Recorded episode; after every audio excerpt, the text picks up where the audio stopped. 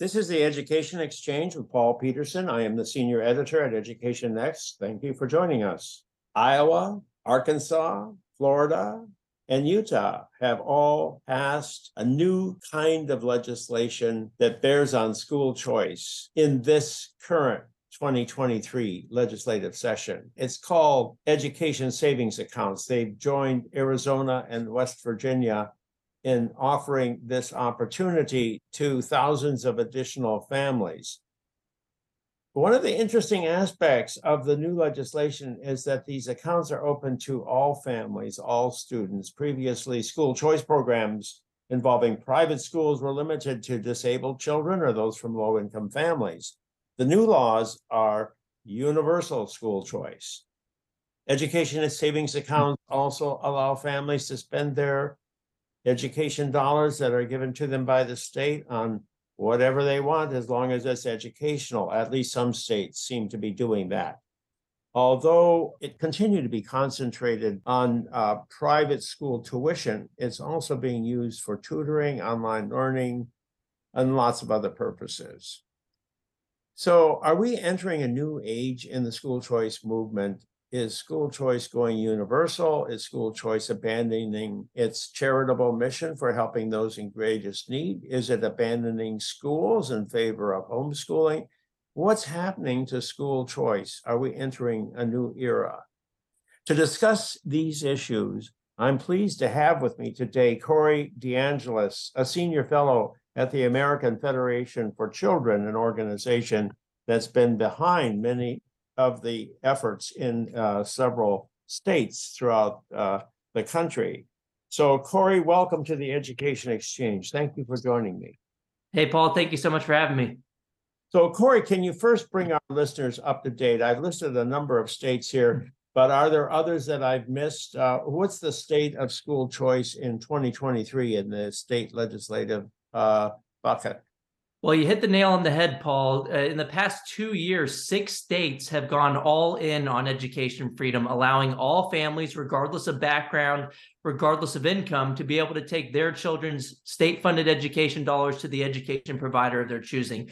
That could be the public school. If you like your public school, you can keep your public school. But if not, that funding goes into an ESA, education savings account, which can be used for private school tuition and fees uh, and other home-based learning activities, any approved education expense. That's Iowa, Arkansas, Utah, Florida, West Virginia, and Arizona. So over 10% of all states have gone all in on school choice in just two years. So the momentum has really picked up and it, it, has it has been much bigger proposals than we've seen in the past. So 2023 is already a record-setting year for school choice when it comes to the number of students becoming eligible for school choice initiatives. We have other states on the radar as well this year. We're not even we're not done yet. This is only April. And it's uh, mostly red states engaging in friendly competition to empower school cho- uh, families with school choice, including Texas, Oklahoma's Senate, as well as Texas Senate, have passed universal school choice initiatives. Uh, and and uh, actually, it was the Oklahoma House uh, and, and the and the Oklahoma Senate passed a very expansive but not universal program. South Carolina Senate has passed a, a, a school choice initiative in the form of education savings accounts as well. So there's a lot of movement going on. Nebraska, for example, another red state, finally with their unicameral, uh, they require a, a two thirds majority to overcome a filibuster. They've finally done that for the first time this year. They need to pass it two more times through their unicameral with two thirds support. Uh, and I think it'll it'll happen. They already did it once. Uh, and Nebraska is one of the states that doesn't have any school choice in, in in the form of charter schools or private school choice initiatives yet. And I think a lot of the the story here is that the teachers unions overplayed their hand by pushing to keep the schools closed for so long, starting in March of 2020, that families got to see another dimension of school quality that's perhaps even more important than anything that can be captured by a standardized test, which is whether the school's curriculum aligns with their values. Now you have families from all backgrounds, low income, higher income, pushing back at school board meetings, pushing for the right to educate their children as they see fit. And look, whether a school is indoctrinating your kids in, in values that are aligned with yours or not is much more likely to mobilize a parent to push for change than standardized test scores, especially when that parent has their kid in a school that is an A rated school by the state, or maybe their kids are coming home with great scores on their math and reading tests. These families are pushing for change. And so the political dynamics have shifted over the past couple of years as well. So I think another possible change is that the school choice movement has unified or they've broadened their coalition. Because in the past, I've always felt that the school choice movements has been divided into three parts or you know, since uh, it- around 2015, it sort of divided into three parts. There was the charter school group, and then there was the uh, tuition tax credit or school voucher group, and then there was uh, the homeschoolers. Hmm. Uh, and the homeschoolers really were suspicious of these other two, and the charter school people were suspicious of the homeschoolers, and is everybody was suspicious of one another. But now I sort of think the homeschoolers and the private school people are finding common ground with this uh, education savings account. Do you do you think that's part of the story here? Yeah, I think that's part of the story. And look, I'm in Texas. I'll be testifying in the House Education Committee uh, this week. The uh, bishop in the Dal- Dallas Fort Worth area, uh, Michael Olson, actually put out a video in support of uh, uh, the school choice policy floating around the legislature that just passed the Texas Senate by an 18 to 13 vote. So coalitions are, are coalescing around this policy to empower fa- families. And, you know, there are still some homeschool groups that are skeptical of allowing the funding to follow the child. But I think also more in the homeschool community are seeing that they could actually benefit from ESAs by using the funding for homeschool curriculum or even micro schools, perhaps families that aren't even doing pure homeschooling, but they're doing something that looks a lot like it, where you have five to 10 children together in a household, where families are economizing on the process of homeschooling.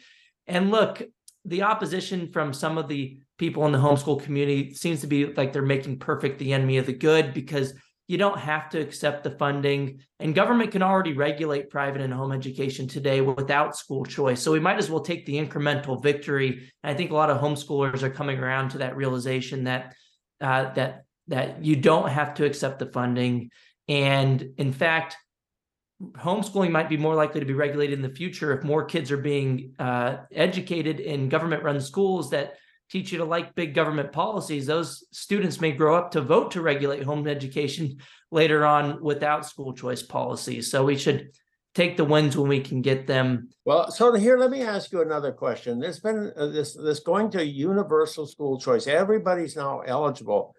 Eh, that's not the way the school choice movement began. They said this is a civil rights issue. This is an equal opportunity issue. We want to focus on school choice for those that are in greatest need, those that are least well served by the public school system, those who are disabled, those who are from low income families, those who's uh, are attending failing schools. Now, all of a sudden, the language is shifting, and we're going to give this. Is this mean that the school choice movement is abandoning its uh, civil rights uh, mission? No, not at all. Even with the universal school choice program, you still had the least advantaged benefiting the most because uh, the most advantaged in society already have school choice in the form of they can pay out of pocket for private school tuition and fees, or they're more likely at least to be able to live in neighborhoods that are assigned to the best quote unquote public school. So funding the student directly, regardless of the eligibility of the program, uh, leads to more equality of opportunity, allows for more families from less advantaged populations to access private and home education as well. And when you make the programs universal, I mean, the reality, whether we like it or not, is that a poor that t- programs targeted to the poor tend to be poor programs. You want to make the programs more like Social Security than food stamps, so you have broader coalitions pushing to continue to keep them moving forward. Well, this is what one of my colleagues at uh, Harvard. She was always on the left uh, side of the uh, political spectrum, but she always argued we should have uh, social welfare programs for everybody, not targeted. So you're making the same argument as my uh, left-wing colleague.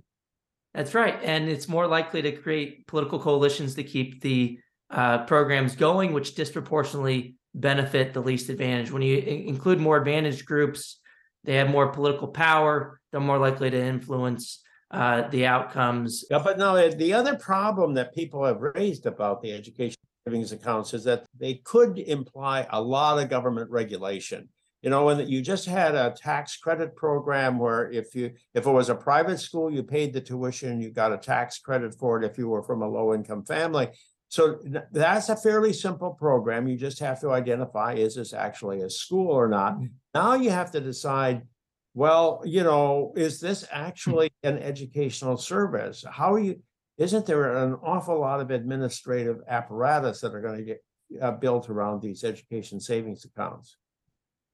Well, there could be some administration to to make sure that there isn't fraud and make sure that funding isn't spent on big screen TVs. I mean, that's kind of a light-handed touch uh, of of so-called regulation that's just making sure it's not fraud- fraudulent purchases.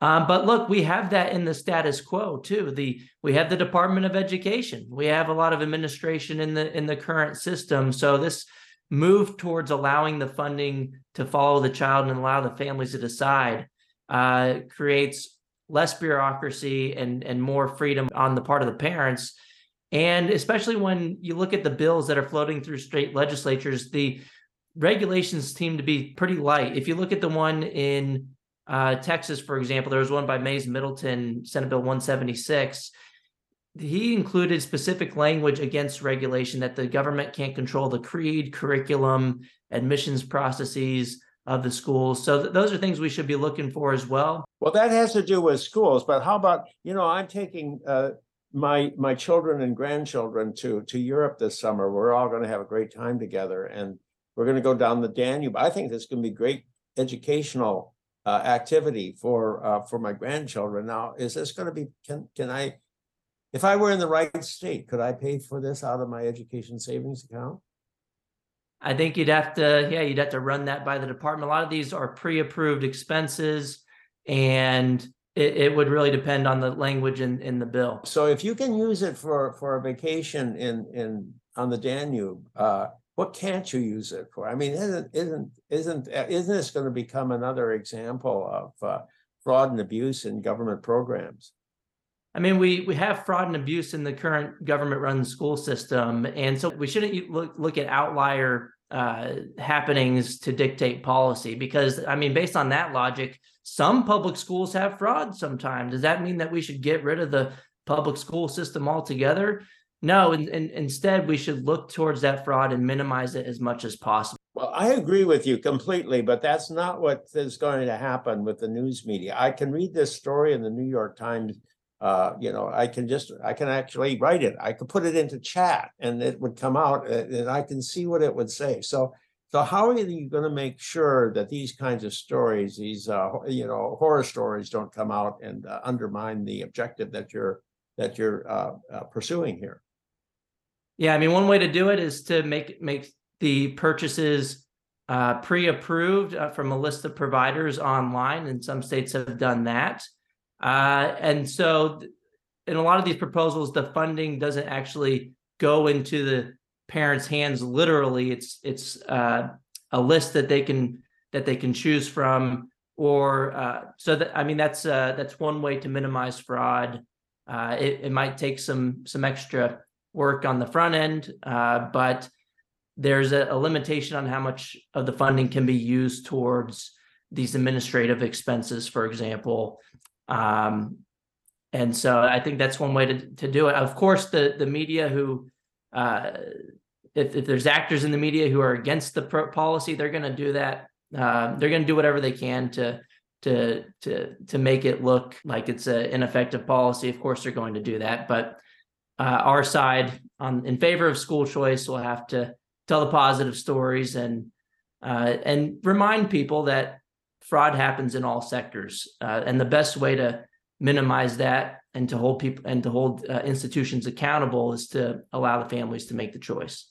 So this is a universal program and uh, that sounds like it's available for everybody, but is there dollar limits on it? So there are only going to be so many expenditures uh, uh, this coming year or what are the limits that are being placed on these programs?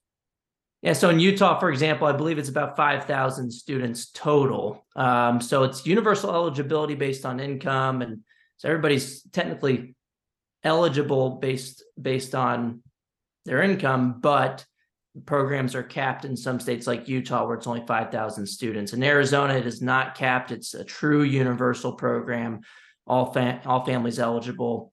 And then as far as the funding per student, it's typically tied to a fraction of what wa- was spent in the traditional schools.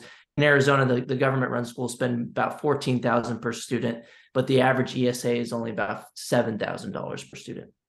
Now, can you get a good educational experience for seven thousand dollars? I mean, if you're gonna have half as much money available to your child's education as is being spent in your local uh, district operated school, how are you gonna get a quality educational experience out of your, your uh, funding? Well, when there's competition, you don't you can do more with less. And I mean, if you look at throwing more money into the current school system, a lot of it doesn't go towards teacher salaries. A lot of it doesn't go towards improved academic success. Uh, and I would argue throwing more money at the problem isn't the solution. So you can spend, you know, twice or three times as much as what you spend today, and you might not get better outcomes if there isn't an incentive to spend that money wisely. And so with in the private sector, with half the amount of funding, you might be able to do just as well or even better. And in Arizona, for example, with to, to go forward with this with this example uh, of seven thousand dollars per student, Goldwater Institute did a report showing that the median private school tuition in Arizona is around seven thousand dollars per student. So you can't doesn't you can't necessarily access hundred percent of the, the the private schools, the ones that cost uh, at the very top, you know, several tens of thousands of dollars a year, but you can access a lot more schools than you would have been able to before. And if the fourteen thousand dollars is really what matters, guess what? You can still keep the public school. You can still choose to send your child there if the money is actually what leads to the best outcomes. Uh, and then also, let's say the tuition is eight or nine thousand dollars, or or seven thousand dollars just to get you all the way there. Every little bit helps. It's a step in the right direction. Those families who could have afforded one thousand, perhaps, but couldn't afford the full eight thousand, this would be a, a help. So in these programs, you're able to top it up. This is to help Yeah. defer expenses. It, it isn't, uh, you're not restricted to the amount that you get in the education savings account. You can add your own uh, uh, funding from your, from your pocketbook uh, to the, to the total. Yes, you can top up. This isn't true in every single existing school choice program in the country, but it is with the new ones. Louisiana, for example, uh, Louisiana Scholarship Program has a provision in it where you cannot uh, charge more than uh, than the voucher amount. So a lot of the private schools that are more expensive uh, reasonably say, you know, we can't do this financially, and they don't participate in the program. But under the education savings accounts, they're allowing the families to add from their own resources if they wish to. I, I don't believe that you'd be able to put it into the account, but let, let's say you had a private school that was charging more than the ESA amount, you'd be able to, that the school isn't regulated in a way to where they can't accept additional funding. You would be able to, to pay out of pocket for the, the difference.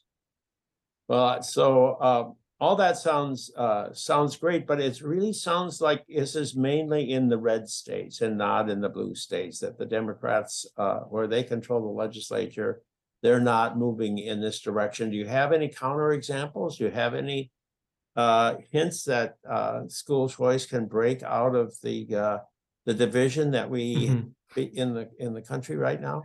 It is mostly in red states that are engaging in this friendly competition, uh, but I believe that we could achieve bipartisanship or nonpartisan partisanship in the in the long term through hyper partisanship in the short term. And what I mean by that is the more that the GOP leans into school choice and parental rights as a political winner, the more it will become politically disastrous for Democrats to oppose it. I mean, look at what happened to Terry McAuliffe in Virginia.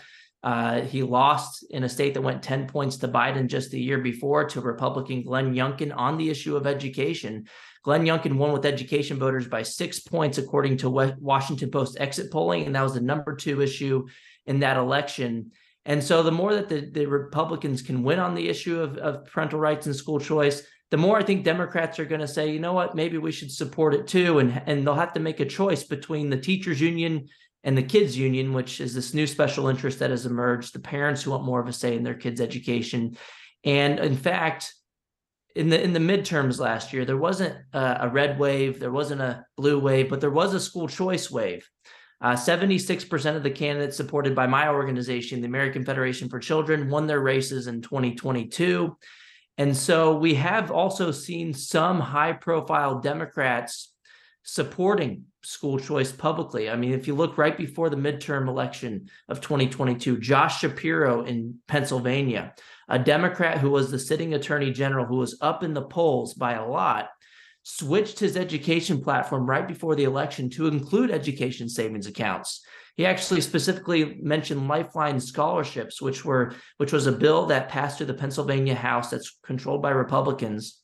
And it was a bill that was championed by uh, a Republican representative. So now you have Josh Shapiro, a high profile Democrat, that he felt compelled to switch his stance on on school choice right before the election is good is good news for, families going forward. Yes, but I haven't seen the Pennsylvania legislature enacting the school choice program. So you, get that this there is true this leadership is shifting in some cases, but even in Virginia, I don't think we've had any school choice legislation despite the election of a governor and a lieutenant governor very much in support of it. So uh, last year, Virginia had an education savings account pass their Republican controlled House in a 52 48 vote, but it died in Senate Education Committee because that you know the Senate's still controlled by Democrats in Virginia and and the Senate Education Committee in particular is stacked with Democrats. I think they have a two seat majority in Virginia. Uh, so, but you know, um, who knows if the, the makeup will change in Virginia after the next elections? But Milton Friedman said it best that it's not about putting the right people into office, it's about creating a political climate of public opinion where it becomes politically profitable for the wrong people to do the right thing. And I think it's now becoming politically advantageous to support parental rights in education. And in some cases, they form a political suicide to come out against it. So hopefully this leads to more bipartisanship. I mean, in Florida, we talked about earlier, their house, they passed universal school choice, one of the, the six states to do so. They had four Democrats vote in favor of it in their house. In Georgia, they had one Democrat vote in favor of their expansive school choice proposal uh, a couple of weeks ago. So there's there's some Democrats coming along, not as many as as we would like to see, but it's ultimately going to come down to political pressure. And I think parents emerging as a new special interest group might change these dynamics even more going forward. Well, let me ask you about charter schools because it seems to me they're getting squeezed. On the one side, the Republican Party is moving in this direction of education savings accounts, universal choice, uh, maybe tax credits, but they're they're no longer giving as much support. I don't hear as much talk from Republicans about charter schools. Uh, and meanwhile, the Democratic Party is really turning on mm. uh, charter schools. Uh, you know, in Denver, the school board was uh, uh, defeated because of a union coalition uh, for for having sponsored too much school choice mm. legislation. You're seeing that in Chicago with the latest primary race, where the charter school supporter gets defeated by a union leader in the in the Democratic primary so is charter, are charter schools losing out in the process?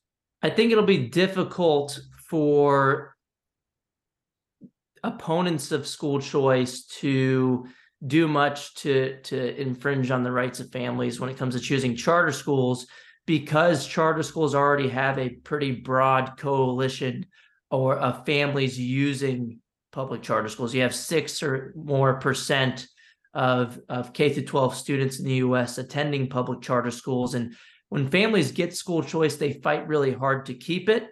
And so you essentially have a lot of, um, I guess you can call them a, a basically a, a, special interest of, of families who want to keep their kids in charter schools. So perhaps maybe charter schools aren't expanding as much as as we would like to see, but I don't see them uh, being in threat of, of being eliminated or or rolled back, particularly in red states. Um, it, it may be more of a issue in in blue states, for example, in Rhode Island. Uh, last year, I, I, believe it was, they voted to uh, have a three year moratorium on expanding charter schools. Uh, so that's that is an issue, and but at the same time, when the more the appetite improves for school choice, whether we're pushing for charter schools or or for education savings accounts or other types of tax credit scholarships, that mood overall should increase the likelihood that that charter schools will be able to expand either now or in the future. Well, how significant do you think the recent Supreme Court decision is, uh, which said that uh, you can't deny aid to religious schools if you're providing it to secular ones? This was uh, the main uh, school voucher Mhm. case where uh, Maine had a law that said uh, you- religious schools couldn't participate in the program, even though uh, secular schools could. So uh, the court said that was unconstitutional. Uh, and some people say that's opening up the possibility of religious charter schools. Do you see this as a new avenue, part of the new um, thrust of the choice movement? Yeah, before hesitation uh, revolved around you know the so-called separation of church and state when it came to school choice, particularly uh, private school choice, because the funding could be used at religious schools. But there was never a separation of church and state issue with school choice. One, those words are not in the U.S. Constitution. But when it comes to the Establishment Clause, the the the school choice initiatives at the K through 12 level are perfectly constitutional at the federal level for the same reason why the uh, Pell Grants, for example, don't violate the Establishment Clause. You can use Pell Grants, public dollars, at private religious universities, and no one has a problem with that because the direct beneficiaries are the students, and they can choose between public and private religious or non-religious providers. You can go on and on with examples with pre-K programs. Head Start can be used at religious institutions. Medicare dollars can be used at religious uh, religiously affiliated hospitals, and you can go on and on with examples. So that was never an issue, but this gives legislators more um, comfort in knowing that the, the the the Constitution is on their side when it comes to school choice policies. And in the Carson v. Makin, the main case that you uh, referenced, the court, the majority opinion also, although they didn't directly uh, rule on the Establishment Clause, they referenced uh, that it's clear that school choice initiatives do not violate the Establishment Clause. Uh, and some, you know, uh, attorney generals are referencing the recent uh, Supreme Court decisions uh, to to also point out that under Espinoza and, and under Carson, that school choice should be allowable uh, under their state constitutions as well. So we're seeing that the Supreme Court is dealing a had dealt a, a major blow to the the Blaine the so-called Blaine amendments. Yeah, I see bigger threats to the school choice movement coming from state constitutions. There's a lot of state constitutional questions that have come up with respect to uh, the education savings accounts. Are they uh, the the law in many or the constitutions of many states call for a thorough and efficient or unified system, and this has been interpreted by some courts as uh, uh, saying that these choice programs are actually in violation of the state constitution. Do you see this as a major barrier? I don't at all. That's just an excuse to vote against school choice programs. And look, uh, is the current school system thorough and efficient? Maybe they should think about that before citing the their constitutional provisions. But I mean, all these clauses say, which basically all uh, state constitutions have in them, an education clause, is they say that you have to have a publicly provided uh, public education system. And but one, that doesn't need to occur in government-run schools. And two, private school choice programs you don't have to spend the money at the private school. You can still take it to the public school system if you if you would like to do so. And this has this isn't these bills don't call to eliminate the public school system. These bills don't call to eliminate funding of public education. And so families still have that choice to take it to the public school or to a private provider. It's still funded uh, uh, by taxpayers and you still have the the right to make that choice and we've won most of these cases in state uh, supreme courts except uh, one. There's one exception from uh, this year, I believe, was in um, Kentucky. They had a new private school choice program that was recently struck down.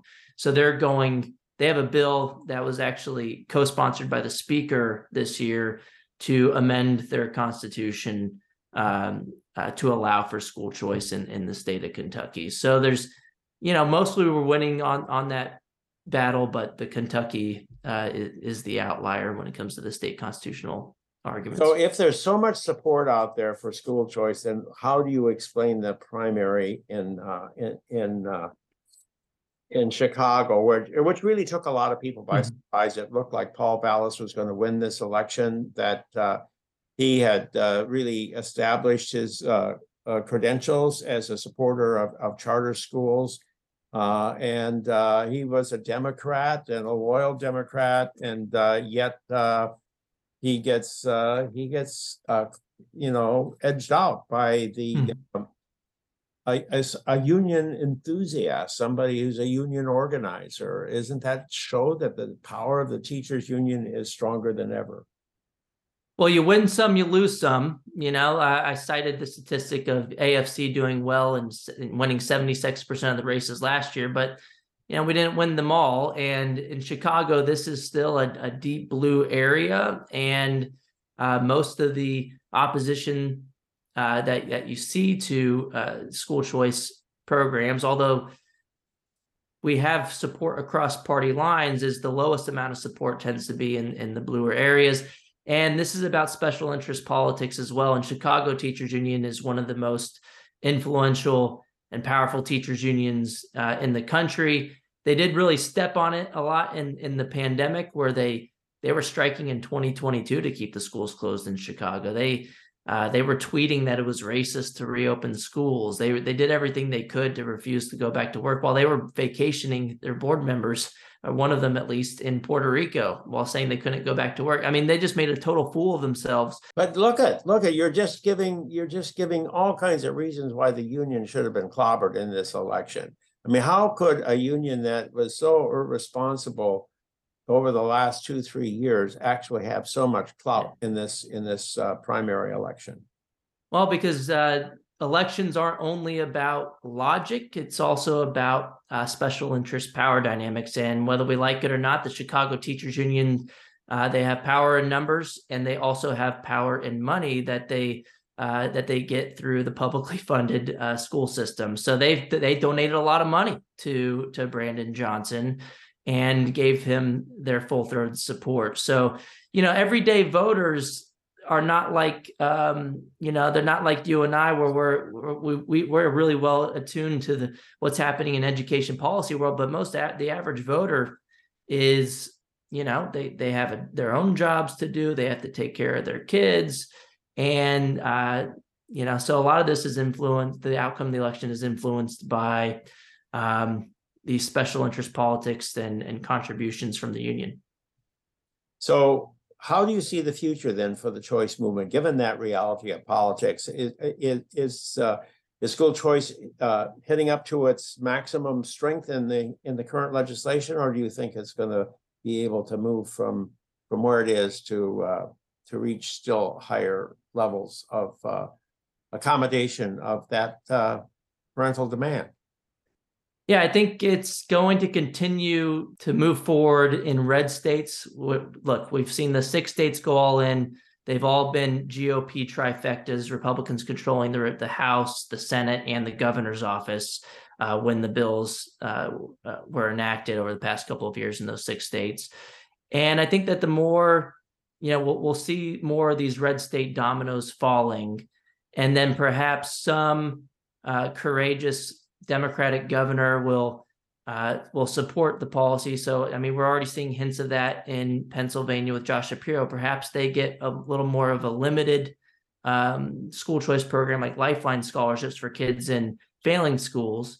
And I think this is also a path forward for Democrats. I mean, they can kind of play it both ways too. The Republicans can be the, you know, um, the full supporters of universal policies, and the way that the Democrats can come in and, and try to please the union still and then also try to not come out too hard against parents is they could say well i'll support it in this limited fashion like josh shapiro was doing like his opponent Mastriano was the full-throated supporter of universal whereas josh shapiro said you know you know i i sent my kids to private school but it, and i'm not a hypocrite because i do support it for the kids in the worst failing uh, public school districts. So uh, you can't label me as an anti-school choice guy if I at least support it in some fashion. So however that shakes out, I think if there is some support from Democrats, that's that's overall going to be a win for the Democrats uh, at the polls, but then also for families going forward. Well, thank you very much, uh, Corey, for uh, explaining all these uh, significant new developments in the, in the uh, school choice landscape, especially uh, the uh, creation of education savings accounts. So thank you for joining me on the Education Exchange. Thanks so much, Paul. I have had with me today on the Education Exchange, Corey DeAngelis, a senior fellow at the American Federation of Children. I am Paul Peterson. This is the Education Exchange. Please join me for a new podcast every Monday at noon Eastern Time.